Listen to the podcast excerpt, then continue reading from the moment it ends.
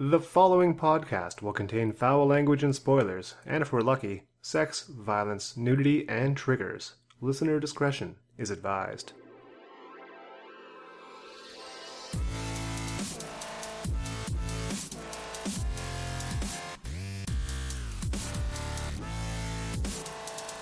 Welcome to the Everett Book Club. We're a twice monthly book review and discussion podcast specializing in old or out of print science fiction and fantasy. My name is Ruiz Tremello, and I am the world's worst wine snob because I have terrible taste in wines. And my name is Marguerite, and I'm a treasure hunter specializing in rusty nails. If you're missing an antique rusty nail, I will find it. Together we gallivant the globe, lollygagging and rabble rousing, like a couple of bohemian ne'er do wells. And this week we are in New Bombay, Iceland. Following our misadventures inside the hollow earth, we came back to the surface on a lava tube train, and now we're staying in a spa. And what a spa! Polar bears are lurking outside, a magma lake heats the hot spring, and I've lost all my pants.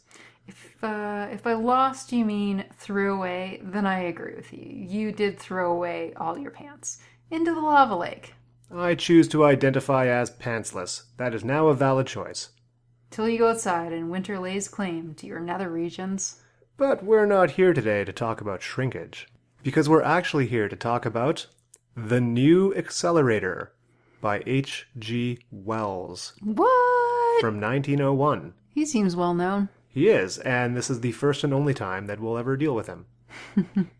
Today's short story comes to us from the collection 18 Greatest Science Fiction Stories, originally titled Master's Choice, edited by Lawrence M. Janifer. Who's the master? The masters are the fact that 20 science fiction writers were contacted and asked to vote for their favorite short stories, Oh, and 18 short stories were voted and won and made the collection, including this one. so it wasn't a crazy Time Lord. Uh, not this time. That's disappointing. Marguerite, I've purposely avoided showing you the cover so that you could describe it to our listeners, having never seen it before. Oh, great. Could you please describe this cover? Oh. Okay. So the background color is maybe a dark brown with some dark purples. And then in the middle, it looks like there is a sphere, maybe a planet. And overlaid upon that is some kind of crazy ass, intricate web of colors. And then hanging off that uh, mechanical spider creature, that, that doesn't even really explain it. It's just like a bunch of lines put together. Yeah, that's it. I thought it was vaguely biological, but who can tell? No one. There is no right answer on this one. Check that one out in the show notes or on our Instagram. And if you have a better description, please let us know. So, the era in which our story takes place is the present day, aka when it was written in 1901. Oh. And it takes place in England, in the present day. Mm-hmm. 1901? And so, how about the first sentences of The New Accelerator by H.G. Wells? Please do. Certainly, if a man ever found a guinea when he was looking for a pin, it is my good friend Professor Gibbern. I have heard before of investigators overshooting the mark, but never quite to the extent that he has done. He has really, this time at any rate, without any touch of exaggeration in the phrase, found something to revolutionize human life. Sure. Is a guinea a piece of money? It is a piece of money. I was meaning to Google how much a piece it is, and I forgot. Why don't I do that now? Guinea is a country in West Africa. There you go. He's always Now you know. finding countries lying on the ground. A guinea is a coin of approximately one quarter ounce of gold. Hmm. Anyway, unnamed narrator continues to breathlessly praise Professor Gibbern, no first name, saying that he was merely seeking a quote, all around nervous stimulant to bring languid people up to the stresses of these pushful Oh, days. I see. This dude's excited because this other dude invented some great drugs. If you are curious, we are told, what Professor G looks like, we're, we tol- are not. we're told that you can see his portrait in Google, Google him. in the Strand magazine, published in late 1899. But you can't borrow that magazine from the narrator because he lent his copy to someone who never gave it back. What a jerk. Fortunately, lacking copies of the Strand magazine, we are provided a helpful description of Professor Gibbern. Is it very professorial? Or is it crazy mad scientist? Uh, how about I tell you and then you decide? Hmm. He has a high forehead and long black eyebrows that give a Long eyebrows. that give a Mephistophelian touch to his face. Oh. Uh, do they like. Do they hang over his eyes? He does he probably- have to push them out of the way? He probably braids them. Probably does. Professor G lives at the western end of Upper Sandgate Road. You know, the one with the Flemish gables and the Moorish his portico. entire description was just his forehead and his eyebrows. and Mephistophelian. That's all you need, I guess. That's all you need.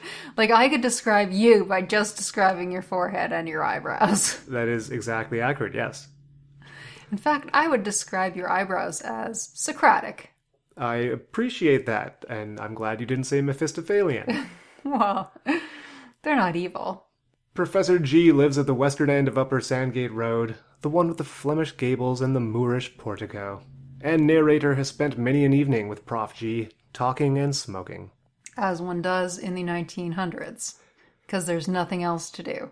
Correct. That's even before radio.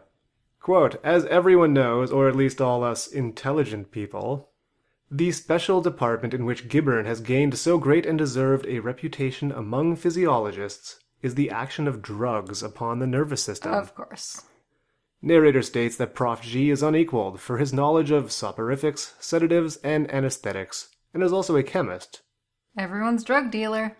Quote, medical science has to thank him for at least three distinct and absolutely safe invigorators of unrivaled value to practicing men. Sure, sure. Oh, wait. Oh, Viagra. 1900 Viagra. That's what I'm reading here. In cases of exhaustion, the preparation known as Gibbern's bee syrup has, I suppose, saved more lives already than any lifeboat round the coast. Cocaine? It's cocaine. But over the previous few years, he has spent his time working with nervous stimulants. like they're they're anxious to be doing their thing. They They're- can't they're wait so to be nervous. stimulated. After all of this introduction, we finally come to a dialogue between Prof G and narrator, where the professor declares, quote, "What I want and what, if it's an earthly possibility, I mean to have, is a stimulant that stimulates all round, that wakes you up for a time from the crown of your head to the tip of your great toe, and makes you go two or even three to everyone else's one. What? In other words, meth." Meth. Yeah. Filthy meth. It would tire a man, narrator helpfully declares. No doubt of it, Prof G replies. And you'd eat double or treble and all that. You eat it. Well, you'd need to eat, you know, afterwards. Oh, okay. But just think what the thing would mean. Imagine yourself with a little file like this, and in this precious file is the power to think twice as Are you fast. saying file or vial? Um, I'm saying file because it's spelled Oh, P H I A L. Okay. Yep. I get it. And in this precious file is the power to think twice as fast, move twice as quickly, and do twice as much work in a given time as you could otherwise do. And crash twice as hard later. Narrator and Prof G continue to babble about it for another page, pointing out that thinking twice as fast would be useful for doctors, or during a fencing match, or if you're in a duel, oh, well, actually, that would be useful. because you'll be more likely to win the duel because you could pull the trigger faster. Just use a flamethrower. Narrator wonders if it would be fair to have that kind of advantage in a duel. And Professor G replies, That's Who cares? That's a question for the seconds. that's a that's a question for philosophers. So when he says that's a question for the seconds, I Yeah. wasn't sure what that meant. I thought it might Oh. be some sort of um I know what that means. hey. So when you're in a duel, you have like someone who backs you up. Oh, that's right. Good call. Professor G states that such a stimulant is possible. Why, it's just as possible as a motor bus. Oh, oh, a motor bus. What flight of fancy. Which is probably a pretty new invention when this was written. and also, he's got something coming, which may work at an even greater rate than twice. Oh no. Super meth. We segue to some more narration from narrator, in which an unspecified duration passes, and Professor G continues to boast about how awesome his stimulant is going to be. Quote, I know I'm giving the world something, and I think it only reasonable We should expect the world to pay. Oh, here we go. The dignity of science is all very well, but I think somehow I must have the monopoly on this stuff for, say, 10 years. Okay, Pardew. I don't see why all the fun in life should go to the dealers in ham. Wait, what? The dealers in ham, the people Yes. who sell ham to other people. So uh, I googled that expression because I was Okay. thinking maybe it was a 1900s idiom. Yeah. Um, apparently, it refers to car dealerships in Ham Lake, Minnesota. What? That's very specific. Or that's just modern Google not knowing ancient idioms. Wait, 1900. There'd be, well, would you have a lot of car dealerships around? No, No. certainly not in Minnesota. That was still uh, buggy, horse and buggy times, wasn't it? Narrator, meanwhile, is excited by the prospect of a stimulant that can make you live your life twice as fast. Does that mean you, like, literally live it twice as fast, though? Like, do you die in half the time? Musing that a person continually dosed would be an adult at 11, middle aged by 25, Oh, I guessed. and basically senile by 30. well, I feel like some people kind of are already. And here we have some delightfully casual racism, Oh, my. where narrator happily narrates, quote, It seemed to me that so far Gibbon was only going to do for anyone who took his drug exactly what nature has done for the Jew and Orientals, Oh, what? who are men in their teens and aged by 50 and quicker in thought and act than we are all the time. Is this what people really thought back then? I have no idea. That's some weird racism. It's racist to everyone. I know. Finally, on the 10th of August, the new accelerator is complete. Finally. Finally, it took long enough. Uh huh. Narrator is on his way to a haircut when Prof G accosts him in the street and orders him to his house to immediately try out the brand new drug he just finished formulating. Post haste, forthwith. No haircut for you. Quote, It scares me. Come up and see the stuff.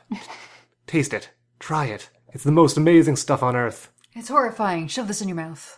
He gripped my arm, and walking at such a pace that he forced me into a trot, went shouting with me up the hill. A whole carabanc full of people turned and stared at us in unison, after the manner of people in carabancs. Ooh, creepy. Uh, a carabanc is an early form of motorized bus. I know. Oh, you do? I didn't know that until I googled it. Well, I was born in 1890. I'm not walking fast, am I? Prof G asks. Quote, and slackened his pace to a quick march. You've been taking some of this stuff, narrator puffs. Obviously. At first, uh, Professor Gibbern says no, he hasn't been taking any. You know, besides when he had some last night.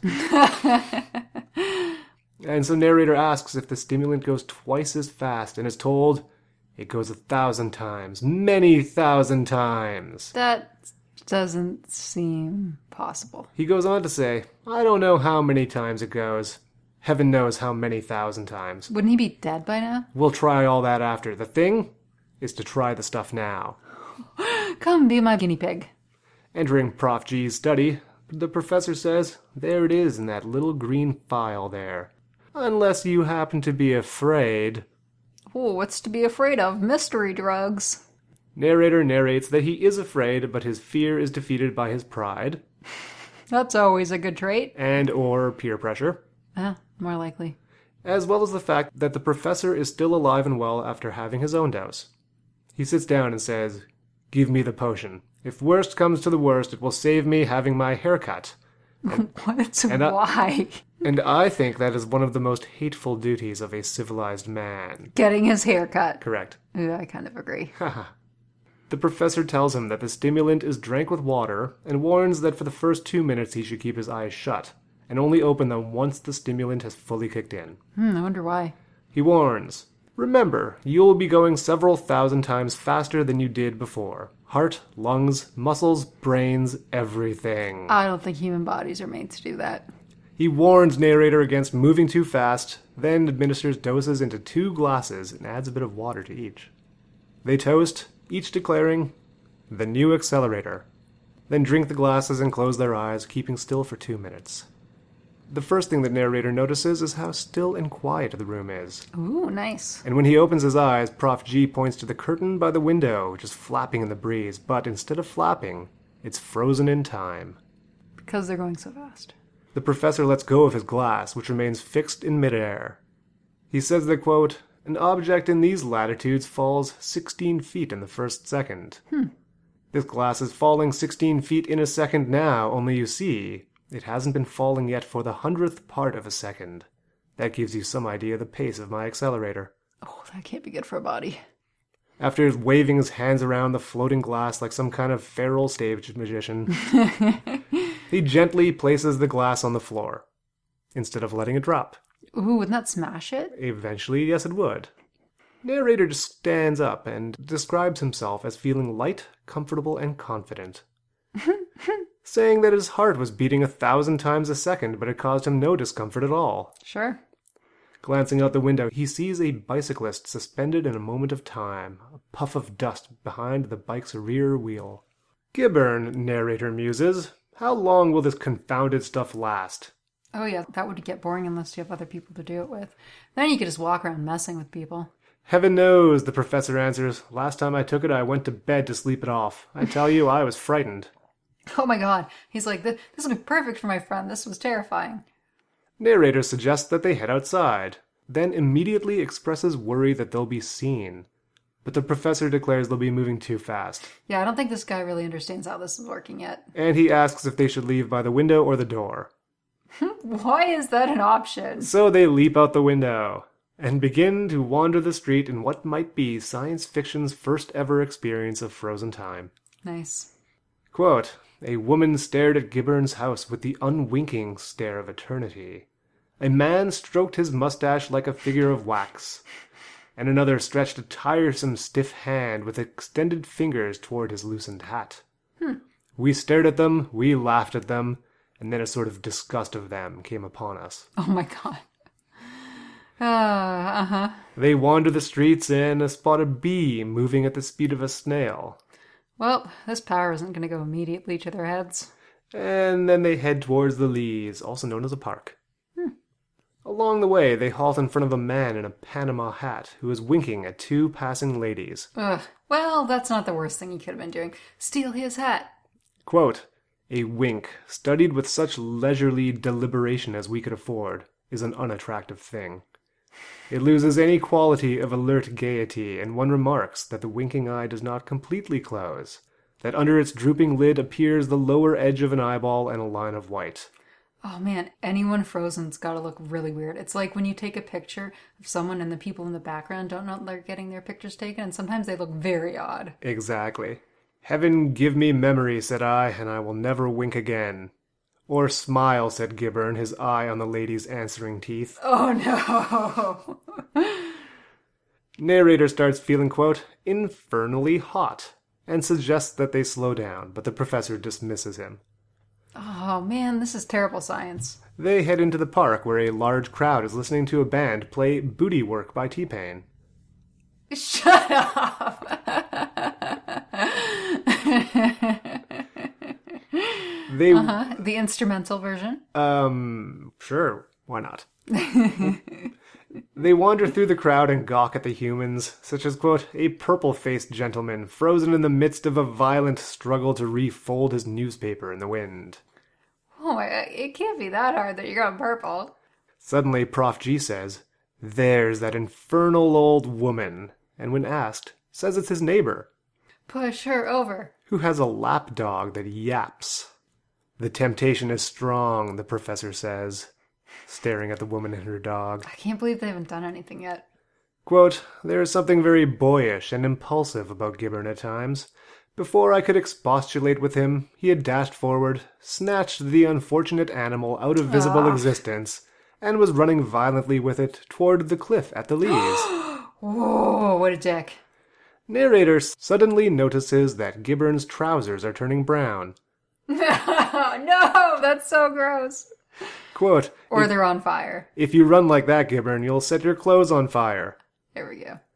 The professor slows down before reaching the cliff and is told, This heat is too much. It's our running so. Two or three miles a second. Friction of the air. Mm-hmm. What? The professor asks, glancing at the immobile dog and glancing off the cliff toward the rocks below. Mm, With horror, I would hope. Friction of the air, narrator shouts. Friction of the air. Going too fast, like meteorites and things. Mm, Catch on fire. Too hot and Gibbern. Gibbon, I'm all over pricking and a sort of perspiration. Good, he deserves it. You can see people stirring slightly. I believe the stuff's working off. Put that dog down. Put it down. The professor and narrator both notice that the band does seem to be moving slightly faster. So, quote, with a tremendous sweep of the arm, he hurled the dog away from him, No! and it went spinning upward, still inanimate, and hung at last over the grouped parasols of a knot of chattering people. Raining dogs. Narrator narrates that they were about to run, and if they had, they probably would have burst into flames. But the drug wears off instantly at that moment. Oh, that's gonna be uncomfortable. They sit down to better fit in with the crowd, listening to T Pain. yep. And narrator tells us that the grass was singed on the very spot where he plopped his ass. Uh huh. Ass is on fire. The music strikes up, the crowd begins to move, the winker completes his wink, and the world has come alive once more. Nobody notices the sudden appearance of two people in the crowd, Mm, That seems accurate except for one crotchety old man in a bath chair. because they sat on them. Also, the dog falls down and lands on some umbrellas, where it causes confusion and mass hysteria. really? To quote, people got up and trod on other people. Chairs were overturned. The Lee's policeman ran. How the matter settled itself, I do not know. We were much too anxious to disentangle ourselves from the affair and to get out of range of the eyes of the old gentleman in the bath chair. No one's gonna believe an old guy anyway.